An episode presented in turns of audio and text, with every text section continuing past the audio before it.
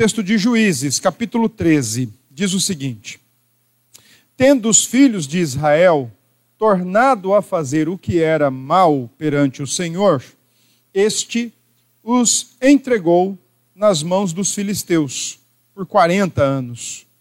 Havia um homem de Zorá, da linhagem de Dan, chamado Manoá, cuja mulher era estéril e não tinha filhos. Apareceu o anjo do Senhor a esta mulher e lhe disse: Eis que és estéril e nunca tiveste filho. Porém, conceberás e darás à luz um filho. Agora, pois, guarda-te, não bebas vinho ou bebida forte, nem comas coisa imunda, porque eis que tu conceberás e darás à luz um filho, sobre cuja cabeça não passará navalha, porquanto o menino será nazireu, consagrado a Deus, desde o ventre de sua mãe, e ele começará a livrar Israel do poder dos filisteus. Então a mulher foi a seu marido e lhe disse: Um homem de Deus veio a mim. Sua aparência era semelhante a de um anjo de Deus, tremenda. Não lhe perguntei de onde era, nem ele me disse o seu nome. Porém me disse: Eis que tu conceberás e darás à luz um filho. Agora, pois, não bebas vinho, nem bebida forte, nem coma qual coisa imunda, porque o menino será nazireu, consagrado a Deus desde o ventre materno até o dia de sua morte. Então Manoá orou ao Senhor e disse: Ah, Senhor meu, rogo-te que o homem de Deus que enviaste venha outra vez e nos ensine o que devemos fazer ao menino que há de nascer. Deus ouviu a voz de Manoá e o anjo de Deus veio outra vez à mulher. Quando esta se achava assentada no campo, porém não estava com ela seu marido Manoá. Apressou-se, pois, a mulher e, correndo, noticiou-o a seu marido e lhe disse: Eis que me apareceu aquele homem que viera a mim no outro dia. Então se levantou Manoá e seguiu a sua mulher tendo chegado ao homem, lhe disse: És tu o que falaste a esta mulher? Ele respondeu: Eu sou. Então disse Manoá: Quando se cumprirem as tuas palavras, qual será o modo de viver do menino e o seu serviço? Respondeu-lhe o anjo do Senhor: Guarde-se a mulher de tudo quanto eu lhe disse. De tudo quanto procede da videira, não comerá, nem vinho, nem bebida forte beberá, nem coisa imunda comerá. Tudo quanto lhe tenho ordenado guardará. Então Manoá disse ao anjo do Senhor: Permite-nos deter-te e prepararemos um cabrito. Porém, o anjo do Senhor disse a Manoá: Ainda que me detenhas, não comerei de teu pão e se preparares holocausto, ao Senhor o oferecerás. Porque não sabia Manoá que era o anjo do Senhor.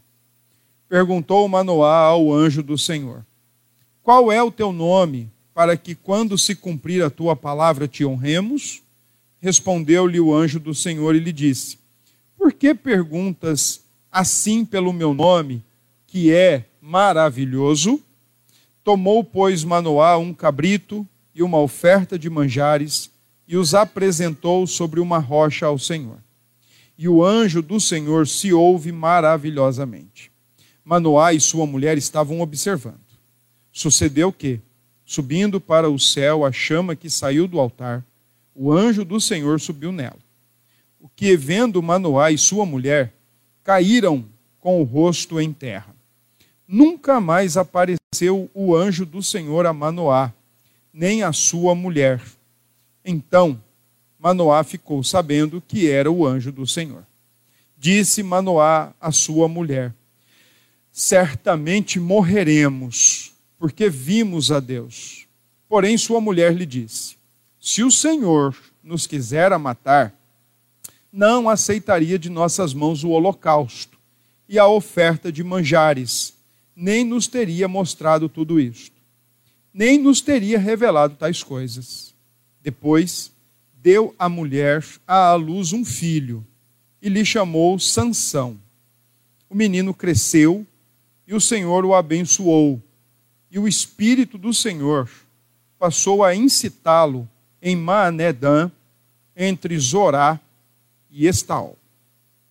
Amém. Vamos orar mais uma vez? Senhor, oramos em nome de Jesus, clamamos por graça e por luz neste momento, por entendimento. Pedimos que o Senhor ilumine a nossa mente e o nosso coração. E que neste momento nos ensine, Senhor, a tua palavra e nos ajude a compreender importantes lições, preciosas lições que o texto nos traz. É assim que oramos em nome de Jesus. Amém. Meus irmãos, atingimos o capítulo 13 do livro de Juízes. E juntamente com este capítulo, atingimos aqui alguns elementos uh, apoteóticos ou elementos climáticos. Chegamos a alguns assuntos que são tratados em seus pontos altos, respectivamente. Por exemplo, Sansão é o último juiz de uma série de 12 juízes que são registrados neste livro. Seis, um pouco maiores no, em suas narrativas, outros seis, bem menores, aliás, muito curtos em suas narrativas. A narrativa de Sansão, como eu já coloquei para os irmãos nessa manhã, ela ocupa quatro capítulos. Isso não é à toa. Ele é o último juiz, a sua narrativa é a maior de todas, bem como a sua apoteose está não para cima, mas para baixo. Sansão representa o declínio espiritual e idólatra do povo de Deus da maneira mais vívida possível, da maneira mais explícita o possível. Como a narrativa de Sansão vai até o capítulo 16, e no capítulo 17, logo em seguida, especialmente no versículo 6, nós alcançamos o texto-chave para compreender todo o livro de Juízes. Naqueles dias não havia rei em Israel. Cada um fazia o que parecia mais certo aos seus próprios olhos. Então, nós vamos ver que uh, o ponto mais baixo da narrativa dos juízes alcança a sua profundidade na história de Sansão. Porque Sansão, como homem do seu tempo, ao representar Israel, é a representação viva do que acontece quando alguém age de acordo com os seus próprios olhos ou de acordo com o seu próprio coração, uma vez que os nossos olhos não estão de forma nenhuma desconectados do nosso coração. O Senhor Jesus já havia ensinado isso, que a maneira como nós olhamos para a vida e a maneira como o nosso olhar é preso, é fito em alguma coisa ou em alguma pessoa, mostra os envolvimentos mais profundos, as alianças mais profundas do nosso coração. O Senhor Jesus disse que os olhos são a lâmpada da alma ou a lâmpada do coração. Se eles forem bons, o corpo todo será bom, mas se eles forem maus, o corpo todo será trevas. Sansão tipifica exatamente o que acontece quando alguém resolve, de maneira mais aprofundada, viver de acordo com os seus próprios olhos. O interessante é que Sansão não está só, ele é uma representação vívida daquilo que o povo de Deus já estava fazendo há algum tempo, ou em outras palavras, descendo a ladeira, literalmente. Descendo a ladeira da idolatria e da consequente imoralidade. Eu gosto de frisar essa ordem, porque é exatamente esta a ordem que a Escritura nos ensina. Como nós somos seres religiosos por essência, nós estamos sempre nos apegando a algo, ou nós estamos sempre nos apegando a alguém.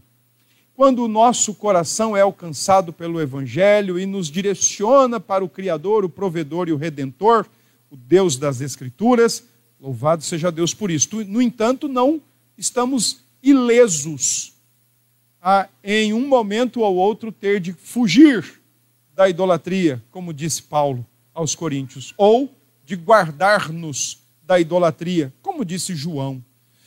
Cuidado com o seu coração, cuidado com a forma como você olha as coisas da vida. Eles denunciam os compromissos básicos, profundos e secretos do nosso coração. Acreditem no que disse o Senhor Jesus. Foi Ele mesmo quem disse isso.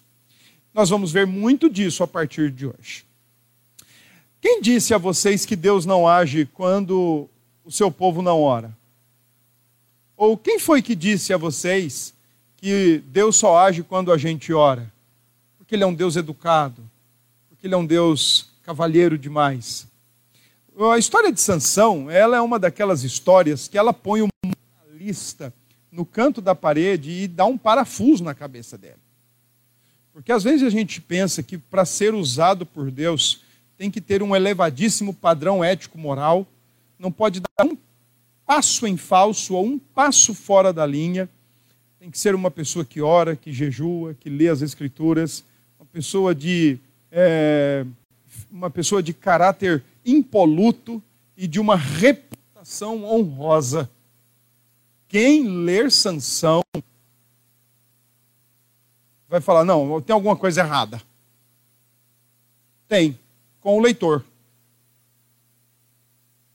Não com Deus, nem com a Escritura, e nem com a graça de Deus, mas com o leitor tem.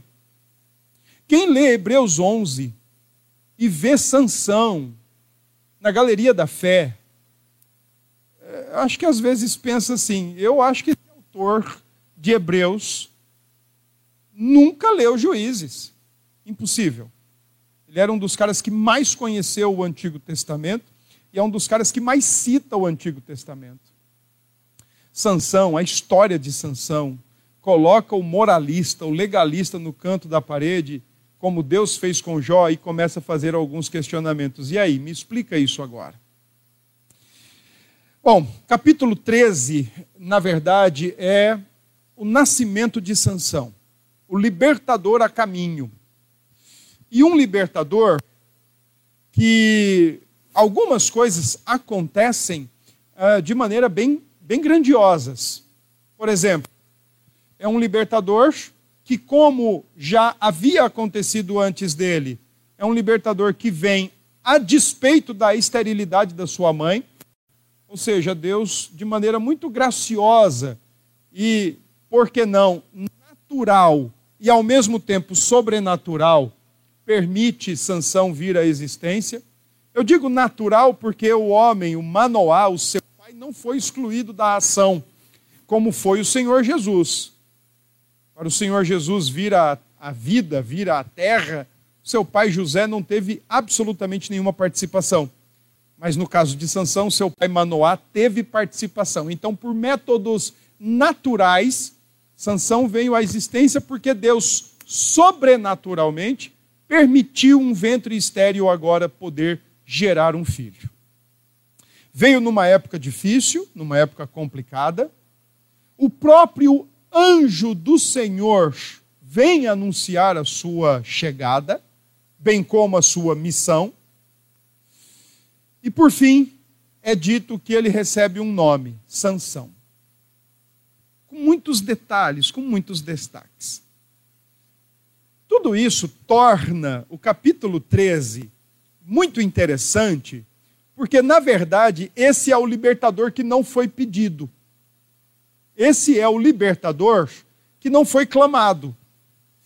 Nos outros juízes, até mesmo os menores, cujas narrativas são bem curtas, sempre há uma referência do autor do livro de Juízes de que o povo clamou. Mas agora, no capítulo 13, não existe uma palavra sequer do povo clamando a Deus por sua libertação ou por seu socorro face à opressão dos seus inimigos. Então eu quero olhar para o capítulo 13 hoje, nesse momento agora pela manhã, e se Deus permitir, o capítulo 14 à tarde e como eu acredito né, que alguns dos irmãos que estão aqui agora não estarão pela tarde, acompanhem a transmissão para vocês não perderem será colocado, que será pontuado. Eu quero olhar no capítulo 13 em quatro direções. Né? Primeiro, eu quero abordar com vocês o contexto em que Sansão está sendo é, trazido à tona, trazido à vida. Em segundo, eu quero olhar para o texto é, a questão do anúncio em si e a sua missão. Qual é a missão? No terceiro momento, eu quero olhar para o texto e ver com vocês o encontro de Manoá com o anjo do Senhor e o que ele pede para esse anjo do Senhor. E no capítulo, no, no, quarto momento, ou no quarto passo do capítulo, então aí eu quero destacar algumas coisas relacionadas ao nascimento de Sansão propriamente dito. E depois eu trago algumas aplicações e, obviamente, que nós vamos olhar para, para o Senhor Jesus a partir de Sansão 13. Então, versículos 1 e 2, nós temos o contexto do nascimento de Sansão. É dito o seguinte: olha, os filhos de Israel tornaram a fazer o que era mal. Para vocês que têm acompanhado juízes juntamente conosco há alguns meses já, essa frase já é velha companheira do livro, ela é corriqueira no livro e ela é conhecida por nós todos. Os, o povo de Deus deixou Deus. O povo de Deus abandonou Deus. O povo de Deus largou Deus e se apegou aos deuses pagãos, às divindades pagãs dos povos pagãos que ainda habitavam entre eles por consequência da sua desobediência ao Senhor Deus, de não querer enxotá-los da terra, de não querer expulsá-los da terra, de achar que dava para manter uma política de boa vizinhança, de achar que dava para manter uma política de boas relações, de relações um pouco complexas, talvez, no que diz respeito à confessionalidade, mas não no que diz respeito à raça. Nós somos todos iguais, então vamos ficar aqui. É nesse contexto, esse contexto já bem familiar a nós, que é dito pelo autor do livro que, novamente, mais uma vez, o povo de Deus fez o que era mal. Abandonaram a Deus, esqueceram-se do Senhor Deus e se voltaram e se apegaram e se aliançaram com divindades pagãs. Interessante é que aqui, nas outras narrativas anteriores, diria-se o seguinte: então o Senhor Deus entregou esse povo, o seu povo, na mão de fulano de tal, o que é dito no texto. Veja, este os entregou. O Senhor Deus os entregou nas mãos dos filisteus, um povo que vivia à beira-mar do, do, do, povo de Deus ali, é, na costa litorânea, e que era um povo conhecido por seus empreendimentos é, conquistadores, e que queria, a partir de suas cinco cidades mais conhecidas, queria porque queria adentrar território do povo de Deus. Queria porque queria avançar seus limites, queria desbravar, queria conquistar, e com isso eles estariam eliminando o povo de Deus. É na mão desses conquistadores que, ao que tudo indica, né, há uma teoria que é dito que são é, oriundos de uma região mais acima da Europa, que ainda na época nem se tinha essa compreensão, e que se instalaram nessa região costeira e querem agora espremer o povo de Deus e com isso vão limpando o território. Então é na mão desses que o Senhor Deus entrega o seu povo e o entrega, e o, entrega o povo por 40 anos.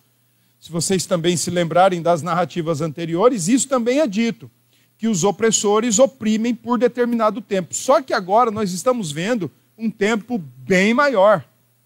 Não é mais 8 anos, 18 anos, 20 anos, agora são 40 anos de opressão e o que acontece nas outras narrativas, você então encontraria o seguinte: então o povo de Deus clamou ao Senhor, e o Senhor lhes levantou um libertador. Não, agora não tem isso. Agora simplesmente é dito: olha, entregou por 40 anos e abruptamente o autor diz: havia um homem em Zorá. O povo já não clama mais por um libertador. Povo já não roga mais por um libertador. Perderam a esperança, perderam a, a confiança, perderam a fé. Ou se acomodaram em seus pecados. Ou se acomodaram em seus flertes suas paqueras, em seus adultérios espirituais e morais. Estão anestesiados, estão acomodados a essa rotina provocada pelo arrependimento segundo o mundo. O que é o arrependimento segundo o mundo? É aquele senso de lamento e de culpa pelo que foi feito, mas muito mais pelas consequências do que foi feito do que pelo feito em si. Essa é uma tônica no livro de Juízes. O povo de Deus, no livro de Juízes, está explicitando para nós o que um pecado recorrente na nossa vida faz conosco quando ele não é tratado com devido e verdadeiro arrependimento. Ele nos escraviza, ele nos faz descer a ladeira, ele nos faz nos acomodar a ele e ele nos faz nos sentir plenamente normais. Ah, é normal o que eu estou passando. Contanto que ninguém descubra ou ninguém veja e a minha reputação não saia arranhada e nenhuma consequência mais trágica me sobrevenha, é normal. Essa é uma tônica do livro de Juízes.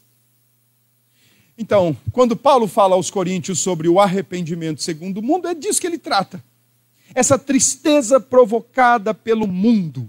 A ideia de Paulo é um arrependimento não genuíno, um arrependimento não gerado por Deus, não trabalhado por Deus e nem trabalhado pelo coração regenerado. Então, esse tipo de arrependimento é aquele que tenta esconder, ocultar, que pede a Deus em certos desesperos que ninguém saiba o que a pessoa fez e que sua reputação, sua imagem não saiam manchadas de alguma forma, mas no dia seguinte vai de novo.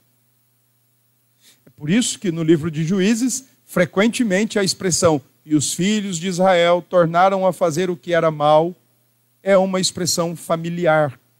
Passavam as consequências, né? O Senhor eliminava as consequências da opressão disciplinadora. Pronto. O fogo abaixou, o couro parou de comer, o chicote parou de estralar nas nossas costas. Vamos fazer de novo. Então o livro diz, simplesmente de maneira muito abrupta, ao invés de dizer o povo de Deus clamou, agora já não clama mais. Deixe-me colocar uma expressão aqui, que talvez sirva para nossa compreensão mais clara, resumindo tudo é, o que eu falei até agora. O povo de Deus estava muito sem vergonha. Muito sem vergonha. Bastante sem vergonha. Aliás, sem vergonha nenhuma. Versículo 2 vem a segunda informação do contexto da chegada de Sansão. Um homem da tribo de Dan, uma tribo bem ao norte do território de Israel, o território alocado na terra de Canaã. O seu nome era Manoá e ele tinha uma esposa e sua esposa era estéril. Ser estéril naquela época era algo terrível para uma mulher. Em sentido social, ela não era muito bem vista, não era muito bem tratada. Num sentido religioso, ela era tratada como uma pessoa sob a maldição de Deus, afinal de contas, mulher que não pode ter filhos ou não pode gerar filhos, alguma coisa indica que não está nada bem com ela, e como não se tinha nenhuma forma de constatar cientificamente, a percepção da época era que Deus tinha fechado a sua madre porque ela ou era uma pecadora ou ela estava sob a maldição de Deus. Para a própria mulher, ser estéril era uma grande luta porque afinal de contas havia uma promessa lá do Gênesis 3,15, que através da gravidez de uma mulher o redentor seria enviado ao mundo. Então, para uma mulher ser estéril era mais ou menos o seguinte: olha, puxa vida, eu não vou poder ser instrumento de Deus para o redentor.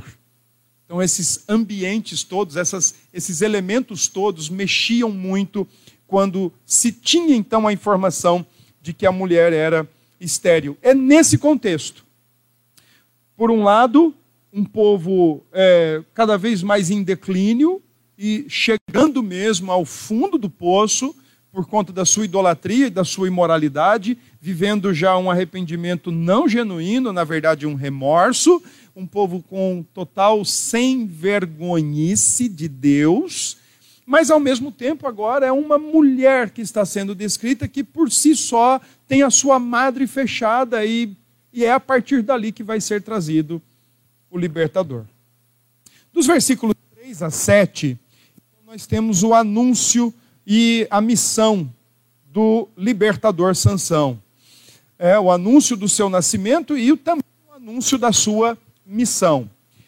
Quando eu disse que o caso de Sansão é um daqueles com muitas apoteoses, e é mesmo, é, basta você olhar para o versículo 3. Quem aparece a sua mãe, cuja qual nós não temos informação do seu nome, e também para o autor não era importante isso, uh, nada mais, nada menos, quem vem falar com ela sobre o que vai acontecer e por que vai acontecer, quem vai nascer e por que vai nascer, nada mais, nada menos é o anjo do Senhor. E essa é uma expressão no Antigo Testamento de maneira muito destacada.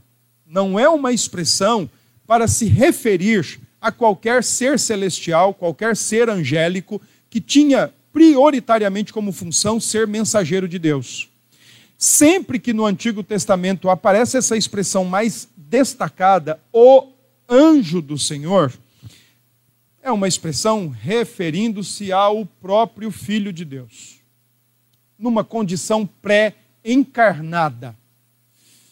Então, se, a, se o povo está mergulhando, e está mesmo, se a esterilidade é um obstáculo, como foi com Sara, como foi com Rebeca, como foi com Ana, como seria com Ana posteriormente, agora a situação também exige algo maior, né?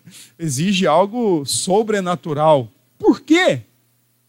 Por que exige algo sobrenatural? Porque Israel já não tem mais discernimento das coisas.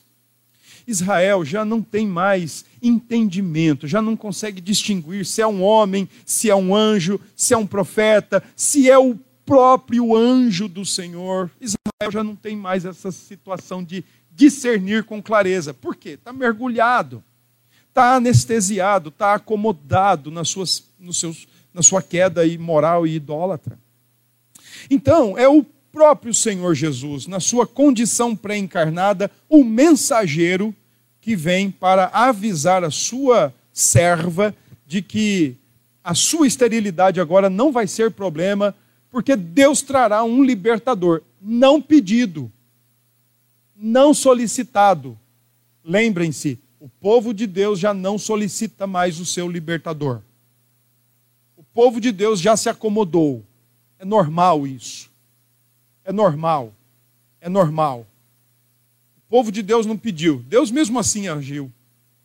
Deus mesmo assim enviou Sansão. Versículo 4 em diante vem a descrição da missão. E então é dito Uh, no versículo 5 é dito que o menino será um nazireu. Se você depois quiser saber o que isso significa, de maneira mais apropriada, você leia Números capítulo 6, verso 1 a 21.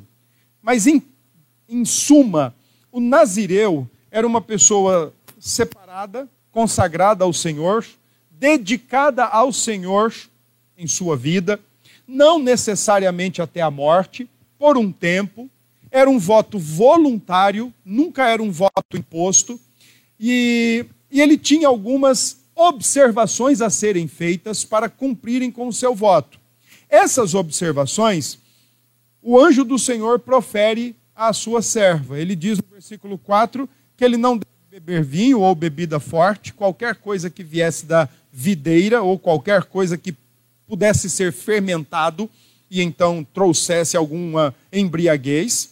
Também não deveria comer coisa imunda. Geralmente, aqui, o comer coisa imunda tem a ver com toda uma observação de leis dietéticas do, do livro de Levítico, como também tem a ver com alguma coisa oriunda da videira. Se ele não podia tomar, por exemplo, um vinho ou um suco de uva, ele também não podia comer uma geleia de uva, nada que viesse da videira. Além do mais, versículo 5, ele também não poderia cortar os cabelos da sua cabeça.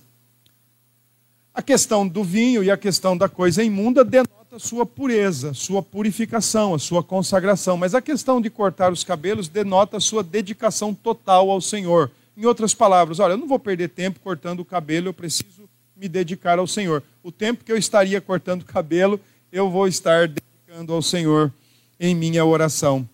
Assim também, quando lá em Números é dito que um nazireu ele não podia nem tocar em coisas imundas. Então, se ele estivesse, por exemplo, aqui conosco e alguém morresse perto dele e resvalasse nele, ele tinha que ir tomar um banho, ele tinha que ir se purificar, passar por um rito de purificação e renovar os seus votos até a data limite, até a data de vencimento dos seus votos. Um voto nazireu nunca era até a morte, ele sempre era por um período de tempo. Nunca era imposto. Aqui, soberanamente, o Senhor contrapõe algumas questões.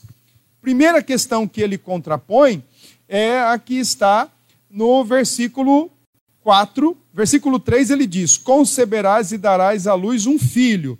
E no versículo 7, ela diz: Eis que tu conceberás e darás à luz um filho. No entanto, no versículo 4, é dito à mulher que ela já deve viver como um nazireu, guardando-se e observando as regras do nazireado, para que ela não contamine aquele que desde o ventre foi separado para ser consagrado e dedicado ao Senhor. O nazireu, no caso aqui, ele fazia o voto em algum momento da sua vida, já com algum tipo de consciência esclarecida. Nesse caso, o libertador que vem por aí vai revelar uma consciência pouco esclarecida, por isso sua consagração desde o ventre. No versículo 6, ela então atônita com a notícia, afinal de contas, o anjo do Senhor veio até ela, o próprio Cristo, o Filho pré-encarnado, embora ela não soubesse disso. Versículo 6 ela diz: Um homem de Deus veio a mim, e a sua aparência era semelhante à de um anjo. Pecado nubla, ele deixa nublada a nossa visão. Pecado deixa turva a nossa visão. A gente não consegue distinguir luz de trevas, a gente não consegue distinguir pessoas, a gente não consegue distinguir compromissos, não consegue distinguir prioridades. Pecado faz isso, irmãos. Pecado é como uma catarata espiritual dos nossos olhos. Ele não nos deixa enxergar a realidade como nós deveríamos. Tem muitos crentes que começaram a vida cristã enxergando a vida, enxergando a coisa muito colorida. Hoje já está faltando brilho, um pouco de matiz, um pouco de contraste, já está ficando preto e branco a visão. Por que será? Porque talvez tenhamos nos acomodado. Coisa normal. Ah, uma mentira para salvar minha pele, ou para eu não ser tão cobrado, é normal uma olhadinha na pornografia, ah, não é coisa de homem, também é coisa de mulher. Acreditem. É. Ah, surrupiar aqui um, um valorzinho, né? é normal. E com isso nós não vamos percebendo mais as coisas, já não vamos mais discernindo, até chegar um ponto que a gente começa a aplaudir o erro e rechaçar o, erro, o certo.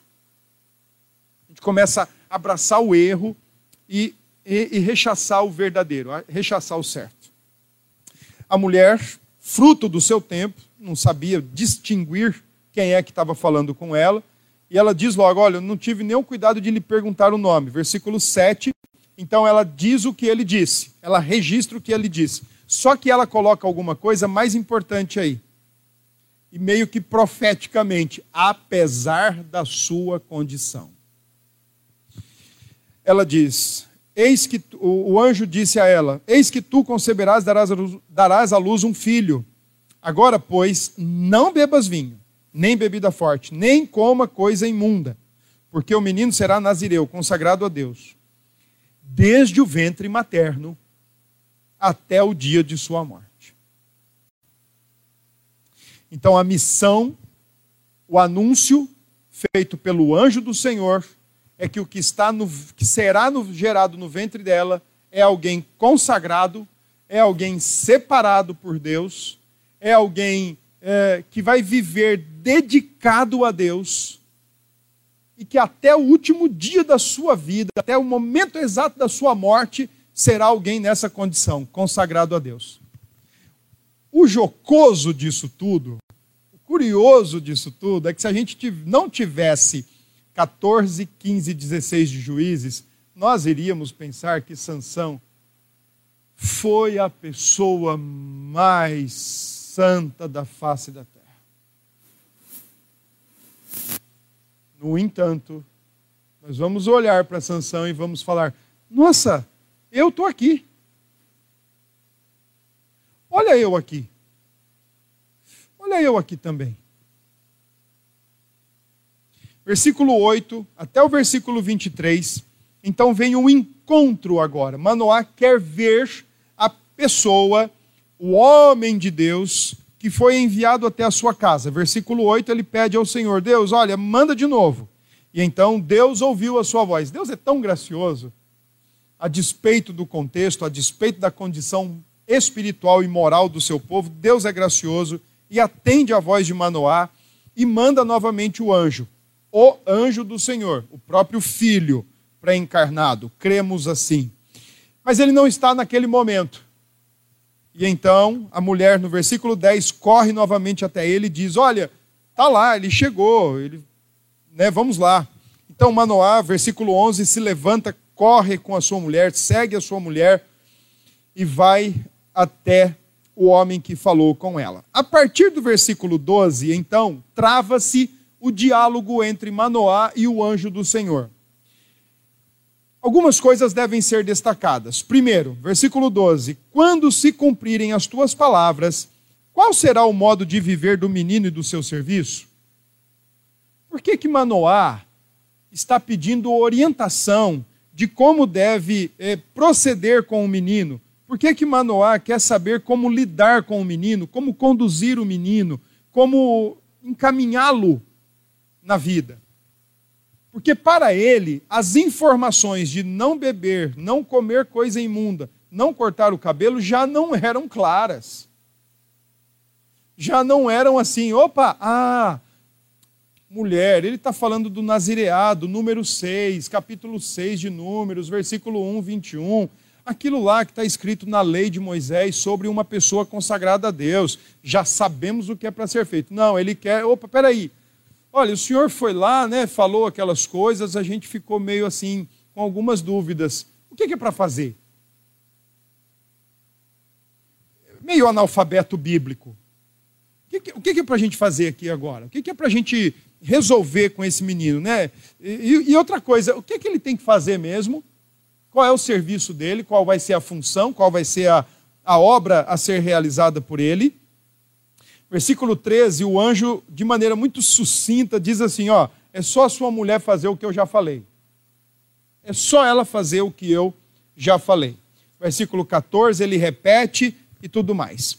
Na verdade, olha agora do versículo 15 até o versículo 18. Manoá diz assim: então, espera aqui um pouquinho, é, permita-nos deter-te, é, fica mais um pouco, e nós vamos te preparar um cabrito, nós vamos te fazer uma oferta, né? nós queremos lhe ofertar algo.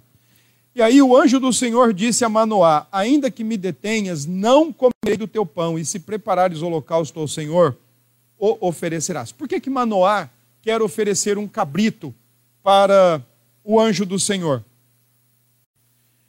Porque ele quer que o anjo do Senhor se vincule a ele com totais responsabilidades de fazer acontecer o que ele tinha dito. Ele quer garantias, mas ele quer uma vinculação, e esta vinculação seria uma vinculação de responsabilidade daquele que fala para aquele que ouve. Por que é que Manoá fez isso? Porque isso era costume da, divin... da, da religião pagã. Manoá fez isso porque isso era costume das religiões pagãs do seu tempo. Ofereça um prato, ofereça algo a alguém e solicite que ele se comprometa com você. Manoá já é um homem do seu tempo e agora ele quer fazer de acordo com o seu tempo. Quando alguma divindade na religião pagã se compromete a um ser, a um indivíduo, o indivíduo passa a estar no controle. O que é que Manoá quer? Estar no controle. Manoá quer estar no controle do filho, que a partir do versículo 14 vai se revelar incontrolável. Manoá quer estar no controle do anjo do Senhor, porque ele quer garantias e quer responsabilidades da parte do anjo do Senhor. E é por isso que o anjo do Senhor fala: Ó, para mim não. Se você tiver que oferecer, ofereça ao Senhor. E aqui é, o nome é o nome pactual de Deus, não é o nome genérico, é o nome pactual, o nome pelo qual o povo de Deus intimamente o conhecia. Então ele está dizendo: olha, ofereça a Javé, ou Yavé. Só que a sequência do texto, Manoá, ainda na sua busca por controle, fala assim: ei, qual é o teu nome? Para eu saber te chamar quando necessário for, ou para eu saber cobrar ou honrar como diz o texto. E aí o anjo responde assim: Por que perguntas? 18. Por que perguntas assim pelo meu nome, que é maravilhoso? Não tem nenhuma relação com Isaías capítulo 9, o maravilhoso conselheiro, mas aqui é: por que você pergunta pelo meu nome que está além da sua capacidade de entendimento e de compreensão? Você quer saber quem sou eu? Você quer realmente entender quem sou eu?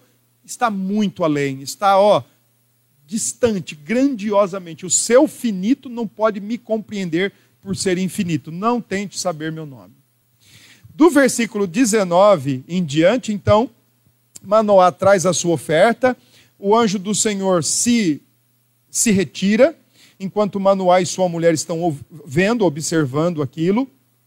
E o final do versículo 20 diz que eles caíram em terra eles caíram em terra, lançaram os seus rostos em terra, se esconderam daquela visão magnífica que eles estão vendo.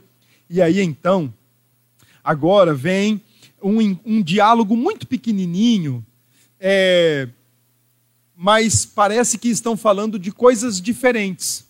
E de fato estão.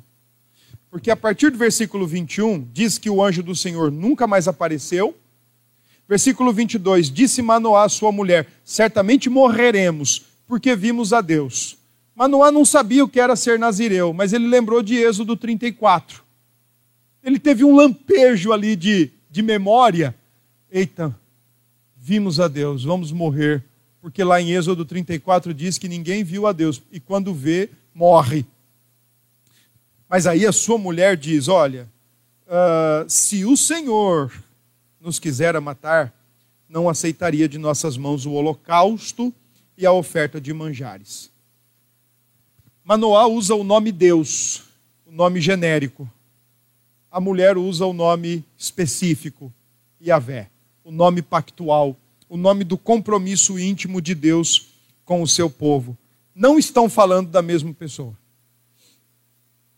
embora achassem que estavam falando. Isso parece um calvinista e arminiano falando de livre-arbítrio. Um está falando de uma coisa, outro está falando de outra, usando a mesma palavra. Aqui estão usando termos sinônimos, mas um está falando de um Deus pactual, fiel e que está ali cumprindo e vai cumprir sua palavra num lampejo de confiança, a mulher. Aliás, no livro de Juízes, o papel da mulher é belíssimo. Eu vou ver se eu falo sobre isso domingo que vem. Ah, enquanto Manoá está falando, ó, El, que era o nome genérico em hebraico, El, que servia para El Baal, El Dagon, o deus Baal, o deus Dagon. Manuel está usando esse termo. Vai nos matar agora. E a mulher fala: não, ele é fiel, ele tem um pacto conosco, ele aceitou o nosso sacrifício e ele está vindo em nosso socorro, mesmo sem ter o povo pedido por ele agora. Não vai nos matar versículo 24 e 25, o nascimento de Sansão. E aí, depois deu a mulher à luz um filho e lhe chamou Sansão. Sansão nasceu em Bet-Semes, uma cidade que ficava entre uh, Zorá, Estaol. E, palavra, e a cidade onde Sansão nasceu chamava-se Bet-Semes, significa Casa do Sol. E o próprio nome de Sansão significa filho do sol, brilho do sol. Sansão recebeu um nome pagão.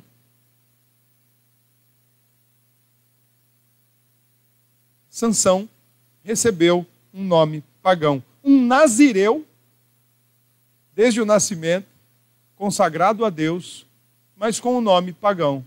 O brilho do sol, o filho do sol, resplandecente como o sol. O menino cresceu e Deus o abençoou, diz o versículo 24, que ele ia se desenvolvendo e o Senhor ia abençoando a sua vida. Embora veja, veremos a partir do capítulo 14 que Sansão só tinha tamanho e força. Gostava muito de piadinha, de cantigas, de rimas e de outras coisinhas mais. Mas no versículo 25, a gente tem uma importante informação sobre Sansão. O Espírito do Senhor passou a incitá-lo. E a expressão incitá-lo é uma expressão que significa espírito atribulado, espírito agitado.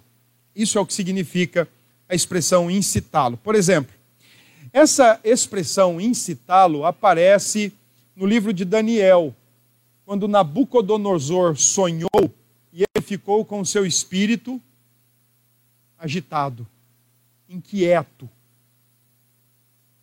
Essa expressão também aparece quando Faraó teve sonhos e também ficou com o seu espírito inquieto, agitado.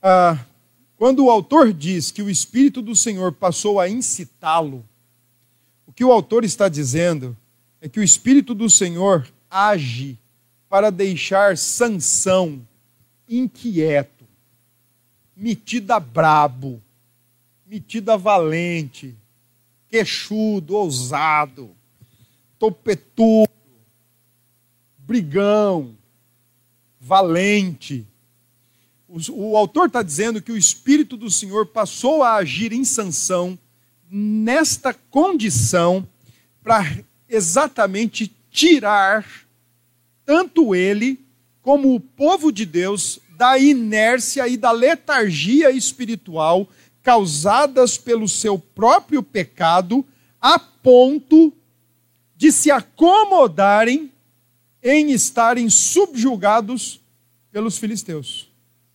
Só um, um spoiler. Veja sua Bíblia aí no capítulo 14, perdão, capítulo 15. E lá no verso. Uh, verso 11. Capítulo 15, verso 11. Olha que interessante. O povo de Judá rejeitando o seu Salvador. Diz assim: ó, então três mil homens de Judá desceram até a fenda da rocha de Etã e disseram a Sansão. Isso aqui é, é bem assim, de maneira explícita, o povo de Deus acomodado à sua condição de subjugo, de subdomínio. Olha o que eles dizem. Desceram da rocha de Etã e disseram a Sansão: Sansão, você não sabia que os filisteus dominam sobre nós? Sansão, você não sabia que os caras são senhores de nossas vidas? Você não sabia que eles são os nossos líderes? Você não sabia que eles são os nossos reis? Segundo, por que, pois, fizeste isso? Por que você não os respeita? Por que você não os obedece, Sansão? Por que você não os honra? Olha, é melhor para a gente honrar os nossos senhores, para eles não se voltarem contra nós. O próprio povo de Israel não pediu um Salvador, e que agora um Salvador foi dado e está dizendo: olha, a gente não quer esse Salvador. E qualquer coincidência não é mera semelhança. Povo de Judá amarra Sansão e entrega aos filisteus. Muitos anos depois, alguém vai ser amarrado e vai ser entregue aos romanos. Porque o homem não quer salvação. E crente que trata seus pecados com remorso parece caminhar na mesma direção. Crentes que parecem gostar dos seus pecados, namorar apegadamente, com seus pecados e não rompem com seus pecados, com outras palavras ou sem palavras, estão dizendo: não quero um Salvador. O que é que nós podemos, né, meus queridos, aprender do capítulo 13 do texto de Sansão? Em primeiro lugar, que a despeito da nossa letargia, da nossa inércia, da nossa passividade ou da nossa postura bastante ativa com o nosso próprio pecado, o nosso enamorar-se com Ele, o nosso apegar-se a Ele, o nosso querer estimá-lo e guardá-lo como um, um belo animalzinho de estimação, afinal de contas é tudo muito normal. Apesar de tudo isso, a despeito de tudo isso, Deus não abandona o seu povo. Jamais. Ele honra, ele cumpre, ele cabalmente faz com aquilo que a sua palavra já tinha sido proferida, prometida. Ele é um Deus pactual e até mesmo quando eu e você não clamamos, ele cria situações para a gente acordar na vida, se despertar e abandonar pecados que estão comprometendo a nossa existência com Deus. Alguém descobre, manda-se uma mensagem errada no grupo, manda-se um vídeo errado no grupo, alguém chega na hora, alguém escuta falar diferente. Deus sempre, por sua bondade, Ele está sempre cumprindo a sua palavra e não nos abandona não nos esquece. Pelo contrário, ele sempre intervém. Ele sempre intervém. A, segundo, a despeito da nossa insensibilidade espiritual e da nossa acomodação idólatra, e até mesmo do, do nosso desejo ausente, de maneira mais ferrenha, mais fervorosa, de lutar, por nossa vida com Deus, por nossa santificação. Ainda assim, irmãos, graciosamente Deus age em favor do seu povo. Ainda assim. Para quem, quem não está conseguindo discernir as coisas, para quem não está conseguindo separar, para quem não consegue olhar para uma tomada na parede e ver que aquilo é uma tomada e não um focinho de porco, ainda assim Deus concede graça o tempo todo para que os nossos olhos sejam abertos, sejam renovados, para que o nosso primeiro amor seja renovado, para que os nossos votos com Deus sejam renovados, para que a nossa vida de temor e de honra a Deus seja renovada, a despeito da nossa insensibilidade, a despeito da nossa acomodação e a despeito do nosso desejo de não mais querer lutar Deus ainda dispensa da sua graça e age em favor do seu povo. Ainda que não clamemos, ainda que já talvez tenhamos nos acostumado, ainda que já tenhamos acreditado que somos isso, o que na verdade não somos. Ah, eu sou ansioso, não tem cura para mim. Será? Ah, eu sou isso. Será? Será que não tem cura? que nós acreditamos nessas narrativas que não são coerentes e não tem Bíblia de modo algum nelas. Passamos a definir toda uma existência a partir de um ato ou de um comportamento. Então, fica muito difícil quando a coisa acontece nessa direção. E pensando, né, no texto de Juízes 13 e olhando para o Senhor Jesus, duas coisas eu quero é, apontar apenas. Primeiro, a semelhança, como é descrito o nascimento de Jesus, uma mera semelhança de é, um contexto difícil para que seja trazido, um contexto de mergulho e declínio espirituais, a maneira como a esterilidade é vencida na mãe de Sansão, mas não na mãe de Jesus, porque o problema não é, dela não era esterilidade, mas a maneira muito mais sobrenatural do que natural com a qual o Senhor Jesus veio para salvar a sua igreja, para salvar o seu povo eleito desde a eternidade. Mas também, irmãos, quero lembrar-nos de que o que Sansão está fazendo é só o início da batalha. Os filisteus vão perturbar o povo de Deus até o reinado de Davi. Vão ser uma pedra, aliás, um rochedo no calcanhar do povo de Deus em Sansão consequentemente, em Saul e até Davi. E é lá no finalzinho do primeiro livro para o segundo livro que os filisteus de fato vão deixar de ser um problema para o povo de Deus. Sansão está somente prenunciando o que vai ser enfrentado por Davi, e Davi, óbvio, prenuncia de maneira muito pequena o grande libertador que viria da sua descendência, do seu sangue, da sua, do seu nome, chamado Jesus Cristo, para lutar e para vencer uma grande pedra de tropeço na nossa vida, na nossa comunhão com Deus, mas também para nos dar graça e vencermos as pedrinhas do nosso caminhar e aquelas que às vezes entram dentro do nosso sapato e ficam ali nos atrapalhando, por menor que seja. Deus em Cristo nos dá graça. Deus em Cristo nos dá graça para vencer o pecado.